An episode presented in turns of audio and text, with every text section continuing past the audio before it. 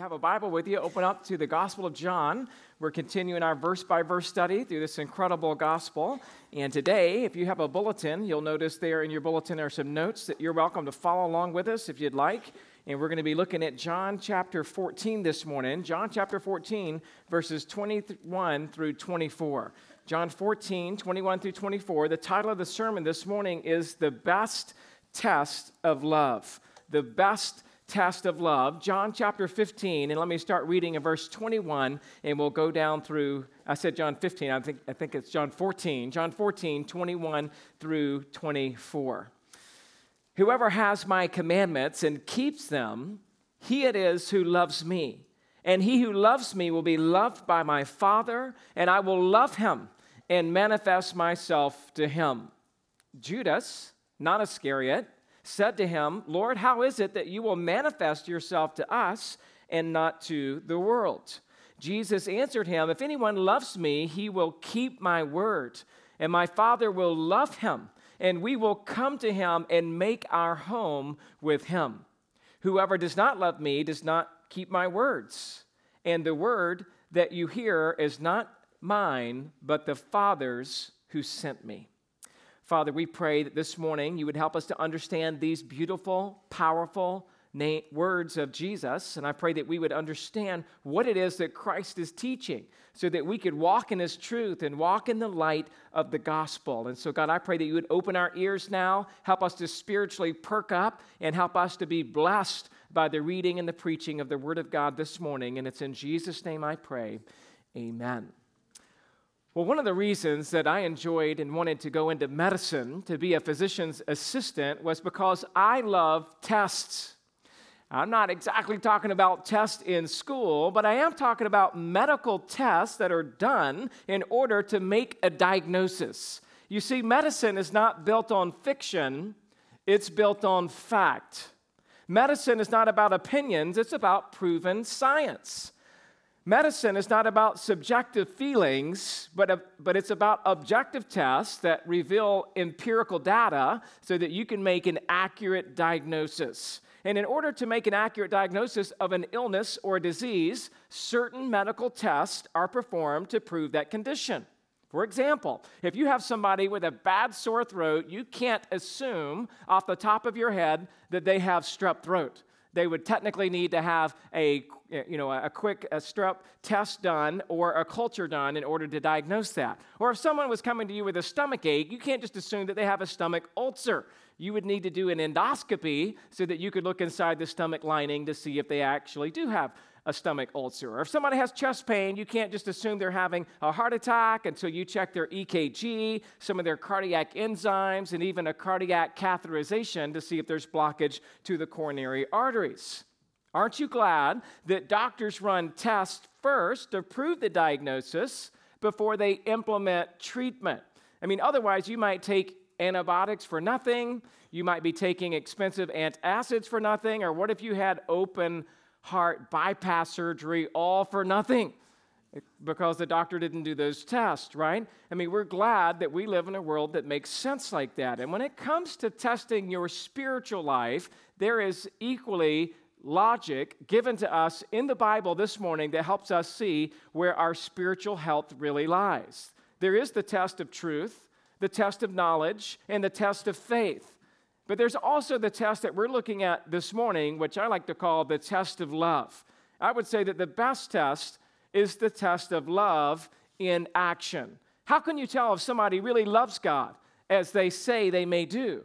It's fairly common in our culture for people to say, I believe in God or I love God, in fact, some studies even show that in order to be a president of the United States, you have to have faith. If there was a candidate that said they were agnostic or atheist, they would be less likely to get elected than one who said they're some type of theist.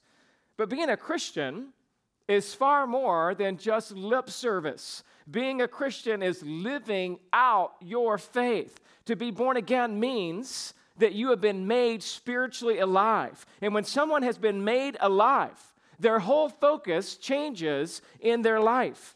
You see, it used to be true of you that before you were born again that you loved yourself and that you obeyed yourself and that you set your own rules and your own ideas about what life was about. And you were able to do whatever that you wanted.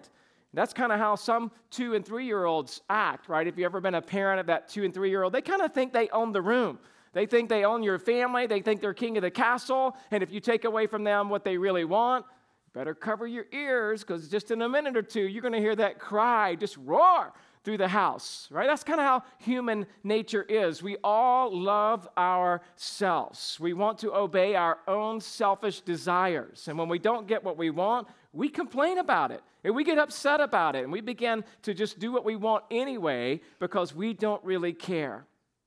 But now that you're in Christ, you need to be reminded today that if you say that you love God and claim to be a Christian, then you've got to see whether or not you pass this test. And the test is this, according to Christ in this passage who do you love and how do you love them? I mean, in Scripture, we are told that we are to love God with all our heart, soul, mind, and strength. And we are called to love God, not to love ourselves, and not to love the things of this world. And the test is not just simply saying, Do you love God? And the answer is yes. Or did you really mean it when you said you love God? But really, the test is more about can you show it? Can you demonstrate with your life that there really is a genuine love for God in your heart? And Jesus says in our text for today that it is by keeping his commandments, it's by obeying Christ, it's by living outwardly what you say that you believe inwardly. The gold standard test for being a Christian is are you walking in obedience to the Word of God? If you are, there ought to be clear fruit in your life that's an encouraging sign that you really are born again. But if you're not, well, then you may need open heart surgery. You may need God to step into your life this very day to remove that heart of stone and to replace it with a heart of flesh, a heart that loves God and honors God and heeds His word and wants to walk in obedience to Him every single day. The best test of a true Christian is love. And Jesus defines what that love looks like and what that love does. And so this morning, I just want to give you three headings to help us better examine this test of love. Here's the first test. If you're taking notes this morning, it's in your outline. Jesus manifests himself to us. There in verse 21, he manifests himself to us. That first blank, little a there, is what is the meaning? What is the meaning of this manifestation? Look at verse 21. Jesus says, Whoever has my commandments and keeps them, he it is who loves me. And he who loves me will be loved by my Father, and I will love him and manifest myself to him. I want to talk about this word at the end of the verse, the word manifest. Jesus is saying that he wants to manifest himself to us, which means to reveal himself. The word manifest means to lay open to view, it means to make visible. God doesn't want to hide from you. God doesn't want to hide his will from you. He wants to show himself to you, and he does so throughout creation and he does so through the cross, and he does so most specifically through the special revelation of his word. If you want to know God and you want to know what he wants for your life, then you have to look inside of the Bible. You don't get it just from meditating on nature. You don't get it from just seeing the bigger view of God. You have to get it from Scripture. And we understand that that's what nature really points us to all along. Psalm 19 says, The heavens declare the glory of God, and the sky proclaims the work of his handiwork. And then later in Psalm 19, it goes to point to the scriptures that really reveal to us the heart of God. It's Psalm 24, 1, that says, The earth is the Lord's and the fullness thereof, the world and all who dwell within. Romans 1 19 and 20 says, For what can be known about God is plain to them because God has shown it to them, for his invisible attributes, namely his eternal power and divine nature, have been clearly perceived ever since the creation of the world in the things that have been made so that they are without excuse. All of these verses are reminding us that in general creation, we understand that God is not hiding anything from anybody. but the general revelation of his creation is not enough to save you. There is also a special revelation of God through Scripture. And God doesn't just manifest himself outwardly, but he reveals himself inwardly. God doesn't just make himself plain in his physical work, but he also makes himself plain in the spiritual work that he does with inside of a person. Jesus reveals God to us by what Jesus says and by what Jesus does. He does that work on the inside. You know, this past summer, our family traveled to Washington, D.C. We had a great trip. We got to see all of the highlights of D.C., seeing the Washington Monument and the White House and the Jefferson Memorial and the Lincoln Memorial and the Smithsonian. And you could just go on and on looking at all these incredible places in D.C. But I think one of our family's favorite stops was going to the Capitol itself. You know, the big white building with that iconic dome that has the Statue of, of Freedom on top. And when you look at it from the outside, because you can kind of see the, the Capitol from all over, wherever you are in D.C., is kind of how you can orient yourself. I go, oh, there's the Capitol, there goes the Washington Monument, there's going to be the Lincoln Memorial. But, you know, when you see it from the outside, it's one thing. But our family actually had the privilege of going inside.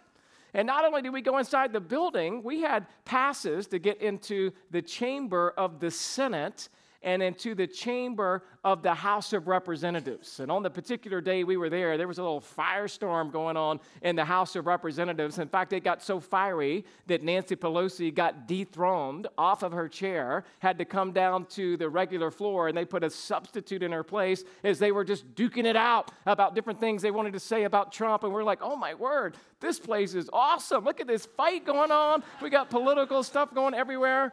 And all I'm trying to say is just this from the outside, you wouldn't really know what's going on on the inside. But once you get on the inside of something, once you get into the inner workings of our capital and what's going on with the House and with the Senate, then you understand that, man, there's so much that's going on here. And all I'm trying to say is just a real simple concept here. From creation, you see the outside of God. And from creation, you know that there's a God. And from creation, you see his might and his power. But you can't really see God the way that he wants to reveal himself, as Jesus says here at the verse 21, the way he wants to manifest himself to you, until God gets inside of you, until you start to see the interworkings of God, and you can only do that through the scripture. In fact, the next blank there says, What is the means of this manifestation? So, the manifestation is God wants to reveal Himself, reveal Himself, reveal Himself, not just through creation, but through the cross in your heart through salvation. What is the means of this manifestation? Well, I told you the primary uh, meaning of the word manifest at the end of verse 21 is to reveal or to make known. But the secondary meaning of this word manifest is to provide information.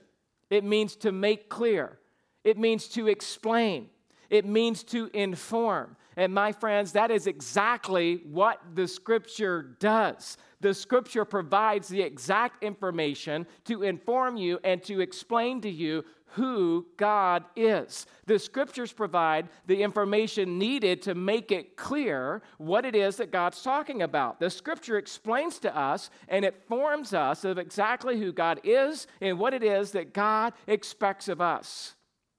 Now, in grade school, You'll oftentimes maybe go to a meet the teacher night where parents can kind of meet the teacher and learn a little bit more about the teacher and what the teacher expects of your student throughout that class. In college, they get a little more sophisticated. It's called a syllabus, right? And you show up on that first day, and the teacher says, Hey, this is what I'm expecting of you. And a lot of times we call it syllabus shock because you look at the syllabus and you're like, There's no way. There's no way, teacher, I can read all of this and do all these papers and get it all done. In sports, we call it a playbook where the coach takes the team, they huddle around, he explains the play. This is what we're going to do. Well, for us, the means of revelation of God is the Bible he shows us himself most clearly to his people through his word. Several years ago, the late theologian R.C. Sproul was engaged in a discussion with a seminary dean over the doctrine of Scripture. R.C. asked the academic dean, What are you, uh, excuse me, let me see where I'm at here. Yeah, R.C. asked the academic dean, What are you so exercised about with the authority of the Bible. What difference does it make to you? R.C. responded, Are you kidding? If you take away the word, you take away my life. I have nothing left because this is the word of Christ. If you take away the word, then you take away him. Now, I love that statement because it's just a reminder to me that we have to have the word of God. The way that we see Christ is by reading the scripture.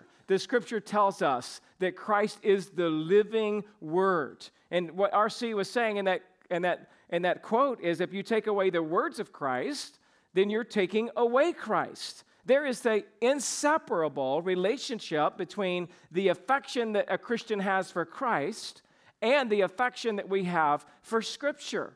I mean, as a Christian, you don't have to look for a sign, you don't have to wonder, you don't have to have a dream or a vision. You don't have to try to interpret some situation as if God's trying to get your attention and communicate your, himself to you. I mean, I remember when I was a charismatic, I used to look for God to speak to me outside of Scripture.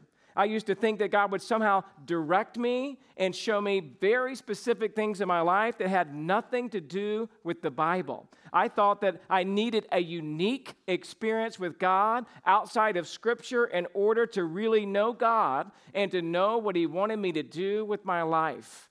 But, my friends, that's not what the Scripture teaches. 2 Timothy 3 16 and 17 says, All scripture is breathed out by God and is profitable for teaching, reproof, correction, and training in righteousness, that the man of God may be complete, equipped for every good work. If You want to be really equipped? If you want to be ready for any work that God has for you on any day, if you want to be corrected, may you be corrected and trained and encouraged through the scripture. It's the Bible that reveals to you what God wants to teach you. The Bible reveals to you how God will reprove you. The Bible reveals to you how God will correct you. The Bible reveals to you how God will train you. And you have the complete revelation of God in Holy Scripture. You are equipped for every good work through the scriptures. Now, you may have freedom to apply principles of the scripture in certain decisions that you're making in life, whether you're going to choose this profession or that profession, or buy this car or buy that car, or take this class or that class. But the principles are all in the Bible. In fact, another way it could be said is 2 Peter chapter 1, verses 3 and 4. His divine power has granted to us all things that pertain to life and godliness through the knowledge of Him who called us to his own glory and excellence, by which he has granted to us his precious and very great promises, so that through them you may be partakers of the divine nature, having escaped from the corruption that is in the world because of the sinful desire. That passage is saying that the way that you know what God wants you to do, the way that you know all of life and godliness, is by knowing God's word. His precious promises are, by the way, referring to the Bible, referring to the word of God. He uses his divine scripture to, to re- reveal to you his divine plan so that that brings salvation in your life and it brings sanctification in your life and then you can walk in accordance with what you know god's revealed will for your life is i mean we just finished a, a mini series on the indwelling of the holy spirit and the whole point of that series was to show us that the holy spirit gives us the word and then empowers us to obey the word. The Holy Spirit is yet another helper to teach us and to remind us of everything that Jesus said in Scripture. The Holy Spirit does not come in spurts, the Holy Spirit is inside of you, and He's telling you what to do every day. And what he's telling you to do is what the scripture says. And at any point you say, the Holy Spirit's telling me to do something that's not found in scripture, then you know that's not the Holy Spirit. And so when the Holy Spirit speaks, he speaks the words of Christ, he speaks the commands of Christ. And so the means of this manifestation that Jesus is talking about in verse 21 the means of that revelation, the means of him showing himself to you. He's not referring here mainly to creation. He's not referring here to some type of story of an experience. He's referring to here the manifestation comes through the scripture. You want to see God? You want to know God? You want to have intimacy with God? You want to know his heartbeat? You have to stay in, rooted and grounded in the Word of God. And let's look now at the terms of this manifestation. What are the terms of this manifestation. Your next blank there, you, you say terms. Well, yeah, Jesus gives us terms by which we have to follow in order to see him fully. And let me just say here that we're not talking about the terms of salvation so much as we're talking about a deeper walk with Jesus. Obedience has never and will never be the means by which a Christian is saved. So, we have to understand that Romans 3:20, Romans 5:1, Galatians 2:16, it's all there in your notes. All of those basically say that you're born again by faith, not by keeping the law. So I don't want you to think that somehow that you know God by obedience in a salvific sense. Okay? But as a born again Christian who has been saved by faith alone, through Christ alone, eh, uh, because of the gospel alone, now that you're born again, if you want to see more of God, and if you want to, to see him manifest himself fully to you, there is a condition which is listed in this verse that we must take seriously, and that condition is your obedience. If you obey God, he says in this, in this verse, then I will manifest myself to you. And so there's got to be some type of understanding here that obedience should regularly flow from a heart that has been radically transformed by the regenerating work of the Holy Spirit. Of the Holy Spirit. obedience is the test of your love. And I'm saying it's the best test because it is observable and it is verifiable. If you say you love God, but you don't obey God, then you don't really love God. It's not the talking of religion, but the doing of religion, i.e., putting it into practice, walking in Christ's will and in his ways, that is the proof of a faithful Christian. Good feelings and desires are useless if they're not accompanied by action. Living and doing are real evidences of saving grace. Genuine faith in the blood of Christ must always be attended by a loving obedience to the will of Christ. Turn with me, if you will, to 1 John. 1 John 2, you'll see this just written out crystal clear if you're kind of wrestling with this a little bit. Crystal clear, 1 John chapter 2, verses 3 through 6, where he talks about the idea of saying that you love God and then showing that you love God. In 1 John chapter 2, verse 3, he says this and by this we know that we have come to know him if we keep his commandments. I mean, how much more clear could it be? You want to know whether or not you're a Christian? You want to know whether or not that person who says they're a Christian is a Christian? Here's the best test of that love. You say you love me. Do you keep my commandments? Again, it says, By this we know that we've come to know him if we keep his commandments. Whoever says, I know him, but he does not keep his commandments is a liar and the truth is not in him. He's saying if somebody says, ooh, ooh, ooh I know God. Ooh, I love Christ. Ooh, I love church. Ooh, I, lo- I love the things of God. And yet you examine their life and they're living in clear sin.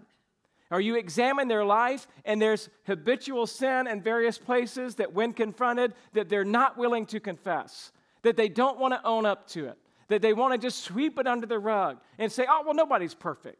If that's the, the trajectory of a person's life, that's like the person in verse 4 where he says, I know him, but you're not keeping his commandments. And if you're not keeping his commandments, the Bible says you're a liar and the truth is not in you. But whoever keeps his word, in him truly the love of God is perfected. By this we may know that we are in him. Whoever abides in him ought to walk in the same way in which he walked.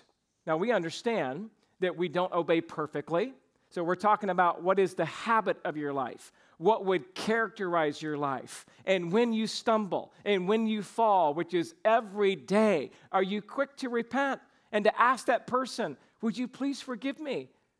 Are you quick to pause in prayer. God, would you just forgive me? I just blew it again. I got angry again. I got upset again. I got, I got frustrated again. Would you please forgive me? Because the type of love that we're talking about in the Bible is the type of love that keeps God's commandments. And when you break them, you repent of that because you want to walk close with Him. Anything else is not love. To knowingly and to willingly walk in sin is not love. To be selfish and prideful is not loving Christ. To yell at your wife and your kids is not loving Christ. To talk negatively about your husband is not loving Christ. To continue in lust is not loving Christ. To not obey your parents is not loving Christ. To not give regularly, joyfully, and sacrificially to the Lord is not loving Him. To not love your neighbor is to not love Christ. And by the way, you can't love Christ in your own strength. This is something that God commands that you do, but also enables you through the power of the Holy Spirit to walk in this kind of obedience. And as you walk in this kind of obedience, you show love for Jesus and you show your adoration for Him and your worship of Him and your commitment to Him and your affection for Him because your whole life is now wrapped up into, I want to obey the Lord. Not because I have to, to be saved, I'm saved by grace, but because I want to. I love him that much that he's changed my life. And now walking in obedience is just part of the very clear change that has happened in you. And so, part of what John is saying here in verse 21 is that if you want God to manifest himself to you, and if you want him to disclose himself to you, you ever, you ever been in one of those places in your Christian walk? You're just like, I just want to know more of God. You know, I want to go to this conference because I want to learn more about God. And I want to do this particular Bible study or read this book because I just want to know more about God. And I would say, Amen. Like all of those are ways to learn more about God. But what Jesus is saying in verse 21 is, You want to know me? You want me to reveal myself to you? Do you want to know the inner workings where you're not just looking at me from the outside, but you're able to kind of get into my heart and to see what it is that I'm passionate about? If you want to know me in that way, he's saying, You've got to obey me. And as you walk in that obedience, then He's going to reveal more and more and more of Himself to you. It's by you applying what you already know from Scripture in your daily life. This means that your maturity in the Lord is connected to your obedience to the Lord. Do you hear that? Your maturity in Christ is connected with your obedience to Christ. Typically, we think, well, the PhD, THD professor at Masters, that's going to be the guy, since he knows so much, that he must be really close to God. I mean, he must be in that tent of meeting, right on the edge with the Shekinah glory cloud, because that guy knows Greek and he knows Hebrew. That ain't got nothing to do with it. You don't have to know a lick of Greek or a lick of Hebrew. Somebody say, Praise God. Praise God. He'll invite you in through a heart of obedience. Every Christian from the first day you were saved at age five all the way until you die has an opportunity to be in close and up personal with God, but He cares about your obedience. He cares about your desire to know Him and your desire to follow Him. And if you want to see the intricacies of all that Christ is and have Himself reveal Himself to you, you need to be walking in a spirit of obedience. Well, one last question I want to ask here is D, what are the effects of this manifestation? The effects of this manifestation are more and more and more of God. That's how simple it is. The effect of the manifestation is you get to know him more and more and more. And I believe this is part of what Paul is saying. Turn with me to Philippians chapter 3. Just a little bit of what Paul is just sharing in his heart. I just want to know Christ and the power of his resurrection. And basically, God saying, if you walk in obedience, I'm going to show myself to you. I mean, it's Philippians 3 7 when Paul said, But whatever gain I had, I counted as loss for the sake of Christ. This means whatever you thought was benefiting you, you get rid of it for the sake of Christ. For Paul, he thought that having confidence in the flesh would make him closer to God. He was circumcised on the eighth day. He was of the people of Israel. He was from the tribe of Benjamin. He was a Hebrew of Hebrews. He was a Pharisee. He had the religious pedigree, but listen to me, he didn't have Christ. And even though he had all this religious stuff, he's realizing, you know what, I didn't have Christ at that point because I was not repentant and I was not walking in the truth of God's word. In verse 8, it says, Indeed, I count everything as lost because of the surpassing worth of knowing Christ Jesus my Lord.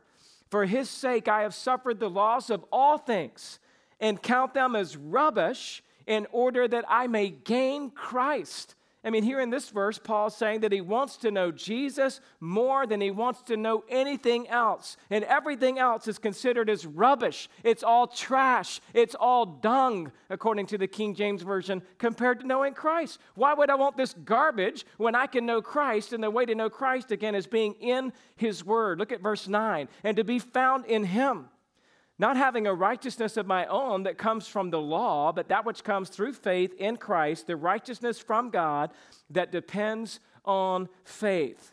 So he's talking about the righteousness that we have comes from Christ and is imputed to our life, to our account through faith. Verse 10 that I may know him and the power of his resurrection and may share in his sufferings, becoming like him in his death, that by any means possible I may attain the resurrection from the dead. Not that I've already obtained this or have already been made perfect, but I press on to make it my own because Christ has made me his own. Brothers, I do not consider that I have made it my own, but one thing I do, forgetting what lies behind and straining towards what lies ahead. I press on towards the goal for the prize of the upward call of God in Christ Jesus. You know what he's saying? When he's saying, I press on, I press on, I press on, he's saying, I'm going to walk in obedience. I know who God is now. He saved me. I've been justified by Christ's righteousness by faith. And now I press on, brother. That means I'm walking the walk. I'm obeying every day. I'm putting off sin every day. I'm walking with Him every day. And as you're walking with Him every day, God just says, Here I am.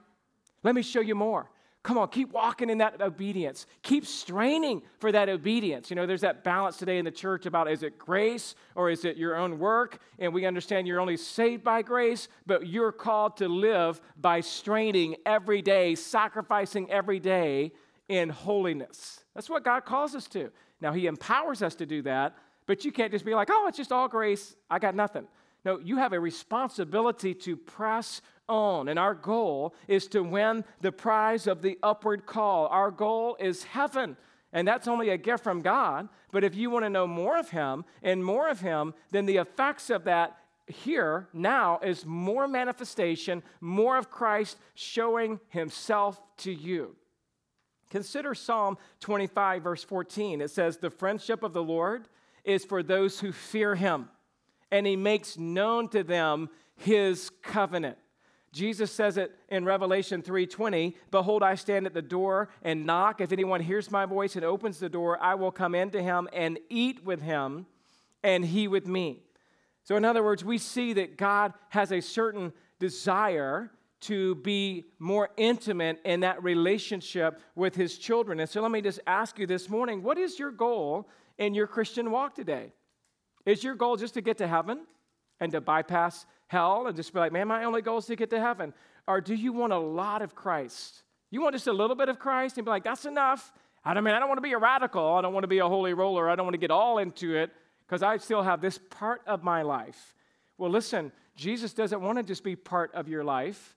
He wants to be the point of your life. And that everything you do on any given day ought to be all Christ as a, as a worker in the workplace, as a student in your class, as a member of our community. It ought to be all Christ all the time. And so let me ask you this morning do you want to just tip your toe into the water, or do you want to be up to your eyeballs in the goodness of God? And all of this is directly connected with keeping his commandments. And so may God help us love Christ by obeying him and keeping his word so that he will reveal himself to you in greater measures. Now, the second thing that I want to bring to your attention this morning is this. Number two, the Father makes his home with us. The Father makes his home with us. Jesus reveals, your next blank, Jesus reveals himself to believers. Verse 22 Judas, not Iscariot, said to him, Lord, how is it that you will manifest yourself to us and not to the world? Well, first, please note that our text clearly indicates that this is not Judas Iscariot who would later betray Jesus. Instead, this is Judas, who, according to John 14 22, in this verse, this is a different Judas, not Iscariot.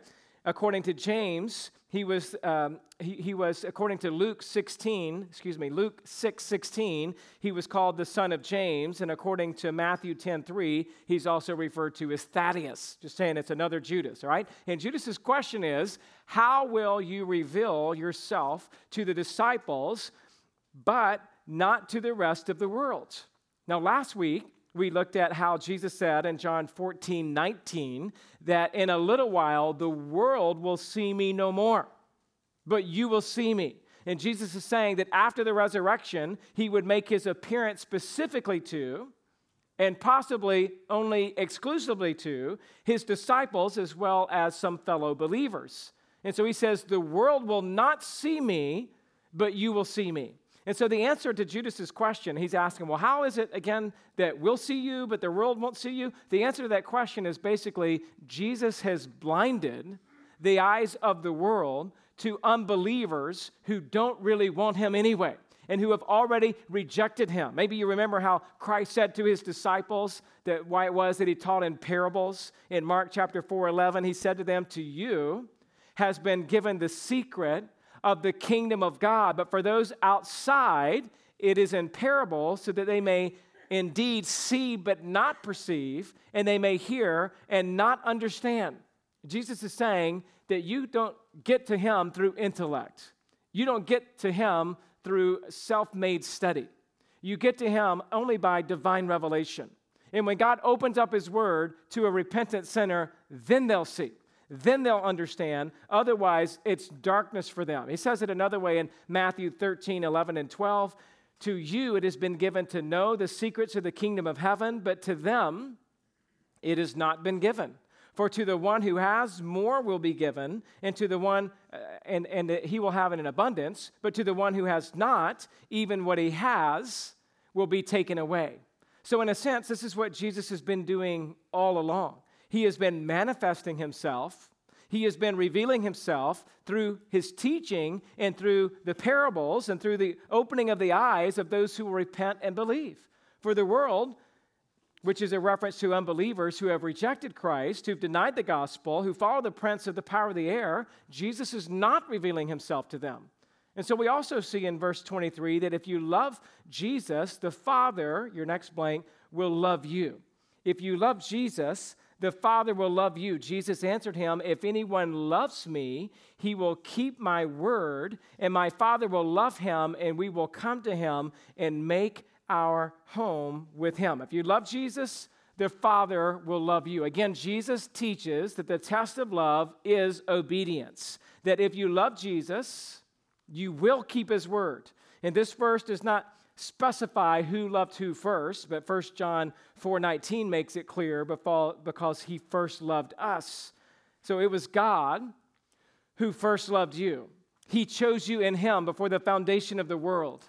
That if you are in Christ today, you can rest assured that he created you, that he called you out of darkness into light, and that he loves you with an unending love. And God's love for you never fails. God's love for you never falters. God's love for you never flounders. It never vacillates. It never wavers. It never hesitates. God's love for you is an undying love. So when he's saying here again in verse 23, if anyone loves him, he will be he will keep my word, which we've been talking about, and the Father will love him. Listen, God loves you when you're unlovely. God loves you when you're irritable. God loves you when you're testy. God loves you when you're grumpy, grouchy, and crabby. God loves you, and it's not based on your riches or on your education or your color. God loves you in a way that His love weathers any storm, overcomes any danger, and withstands any hurricane. God's love is not finicky and it's not fake. God's love bears all things, believes all things, hopes all things, and endures all things. God's love is sacrificial, it's exhaustive, exhaustive, and it's propitiatory. God's love rescued you from sin, kept you from a dead end, and it changed you from within. And when the Father loves you, he doesn't abandon you and He doesn't disown you and He will never forget about you. The love of the Father is binding and it's irrevocable and it's unbreakable. And God loves you Because he's faithful and he's steadfast and he's trustworthy. And as you keep Jesus' word, you can expect this kind of love from God. And verse 23 not only tells us that God loves you, but that he makes his home with you. Now this is pretty this is pretty cool. This is you got to say this is pretty encouraging. The Father loves you, your next blank, by making his home with you. This verse teaches that both the Son and the Father will come to you and make their home with you. Maybe you already know that if you're a Christian, that Christ lives in you. Maybe you read that book years ago, Christ Heart, My Home, right? And you understand that Galatians 2:20 says Christ lives in me. Colossians 1:27 Christ is in you, the hope of glory. Ephesians 3:17 Christ dwells in your heart through faith. And maybe you also know from the last couple of weeks that the Holy Spirit dwells inside of you, that the Spirit of truth dwells with you and will be in you. But have you ever meditated on the fact that the Father also comes to dwell in you? Not just the Son. We like to say, well, Jesus is in my heart. Then we've been learning the last few weeks, well, the Holy Spirit dwells in me. That's awesome. I'm the temple of the living God. Now we're saying the Father. The Father, you can't separate the Trinity. It's again just understanding that it's not like God's in heaven, Jesus is in your heart, and the Holy Spirit is somehow all around you. No, all three are in you. Like you have the Father making his home with you. The Father dwells in you. He chose to make his home in you. And so remember that we got to understand that God dwells inside of us because we're his temple. He takes up residence in us. What an amazing, beautiful truth. But notice there's still some type of condition that he seems to tie to that. And part of that condition is you got to be walking in obedience. And that's where we got to split hairs again uh, between salvation and sanctification because they really should never be split. That's the whole point, right? If you are saved, you will be sanctified in obeying. So if someone's not obeying, they're not really saved. So God doesn't live in you because you're obeying. God lives in you because you're saved. But if you're really saved, you're always obeying. So he's just tying those two so tight together that you can never separate them. There's no such thing as I'm saved, but I don't obey. If you're here today and you're like, I love God, but I will not obey this one thing, I just, I'm not going to do it. The Bible says you're a liar. And so I'm calling you today to say you got to take all of it or none of it. You cannot pick apart the Word of God. You can't say, God, I want you to live in this part of my heart, but not this part, this part, or this part. That's too radical. That's too crazy. No, no, I, I know I'm crazy because I'm a preacher, but he's calling all of us to be radically crazy for him all the time. Otherwise, do you really love him? Do you really love him if you're not willing to give all of your heart to him every moment of every day? And a day with God is better than any day without him. No day is mundane when you think about these truths. You know, sometimes if you've got to spend some time with a special person, maybe you've got an autograph from a special sports player before after a game, maybe you got to meet one day John MacArthur, and you're just like, oh man, he signed my Bible. Oh my goodness. You know, and you just kind of have that buzz kind of walking around the rest of the day because you felt like you met somebody important, you met a celebrity. This this summer while we were in New York, Lisa and I were actually on what's the name of that show, babe? Good Morning America. All right, so we were on, we actually got on the show, Good Morning America, and we saw Barry Manilow. And uh, we were like hanging out, like meeting these people and talking. I'm like, this is so cool, you know? but I'm just saying that all of that is like nothing compared to the daily thought of thinking, like, wow, like God lives in me. Like, I have the spirit of the living God in me. Who cares about Barry Manilow?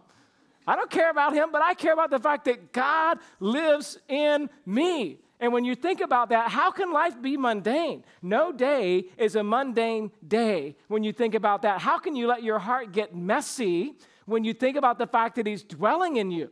How can you be defeated when you know that Christ, who is in you, helps you overcome all things? That the mystery of the gospel is now that Christ is in you.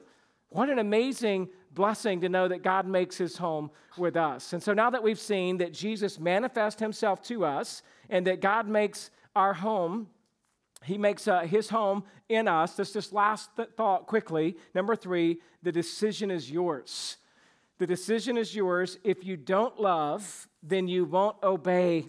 If you don't love, then you won't obey. Verse 24 gives us the opposite logic. Whoever does not love me does not keep my words. Really simple. saying, if you love me, you'll obey me. If you don't love, you won't obey.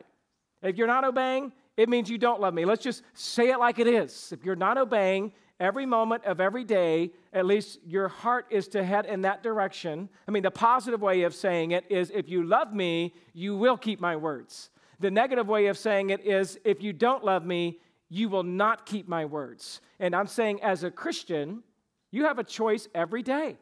Am I going to walk in obedience to the Word of God today with His help for His glory, or am I going to walk in defiance and am I going to walk in disobedience to God's word? That's not only true when you're a child in your own home. You know, I'm thinking about our kids. You know, say, hey, kids, I want you to make wise choices today. I want you to say yes to mommy and say yes to dad, and let's make good choices today because if you make a good choice, it's just going to be a blessing. But if you make a bad choice, it's going to be a, well, I mean, you know what might come, right? But the idea is that in God's in God's way of explaining to us this morning, He wants to bless and He wants to give us all of His goodness. He wants to show us all of Himself. But you have to walk with Him because if you are not obeying Him, you're showing you don't love Him. And by the way, your last blank is this isn't Jesus' word, but it's God's word. You said, I thought they were the same. They are the same. That's the point. The point is, Jesus isn't saying, I'm teaching you something outside of God. I'm so connected with God that everything I say to you is exactly what the Father would have me say to you. This is not an opinion.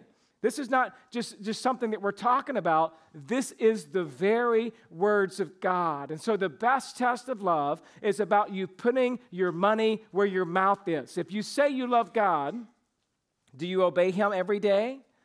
Are you a Christian this morning? Then obey Him fully with all of your heart. Are you in Christ today? Then walk in His truth and walk in the light of the gospel. Are you a believer today? Then never be ashamed to speak up for Christ. And if you're here today and you're not a believer, then I call you to examine your life in light of this test. You say you love God? Do you obey Him? Because the best test of love is am I walking in obedience? And if you're not walking in obedience, it may be that you've never really put your faith in Christ. You've never really repented of all of your sin. You've never really come to believe in the resurrection power of the Lord Jesus Christ, that just as Christ was raised from the dead, that you too can be raised from the dead and given a new heart and a new focus in life, which is to please Him and honor Him with all of your life. And so, this manifestation of Christ is made only to the one who really loves Him and the proof of love to Him is not by emotional displays, but by submission to His will. This is the best test of love. Let's pray together. Father, thank you for just reminding us of these truths as a church this morning. We see it clearly here in the Gospel of John and in the epistle of First John over and over and over again. If you love me, you will obey me. God, we don't want to yawn at that thought. We don't want to just kind of say, Well, I've heard that my whole life, or nobody's perfect. Uh uh-uh. uh This morning, God, we want to be riveted in our soul. We want to be changed in our hearts to say, You know what? I don't think I'm really walking in a love relationship with Christ like I ought to be. Lord, I confess my sin to you, and I confess my idolatry to you, and I confess my, my hard heartedness to you. And I'm asking you, God, today I want to see you in all of your glory. I really do want you to manifest yourself to me in a way that I can see you with a greater depth and a greater purity and a greater understanding. And so, Lord, we're learning today that that doesn't just mean more knowledge, more knowledge, more knowledge. It also means that we're walking in obedience to the Word of God. And that as we walk in obedience with the Word of God, that you promise to, to manifest yourself to us and to make your home with us and that the Father makes his home with us. And so, Lord, we want to be a safe place in our hearts where you would want to dwell and where you would want to take up residence and where you would, you would want to commune with our spirit. And so, God, thank you for making us holy. I pray that you would keep us holy. That this week, as we just contemplate and think about these truths, that we would want to walk in your light and walk in obedience, and that we would see you to a deeper degree than we've ever seen you before. And we pray these things in Jesus' name. Amen.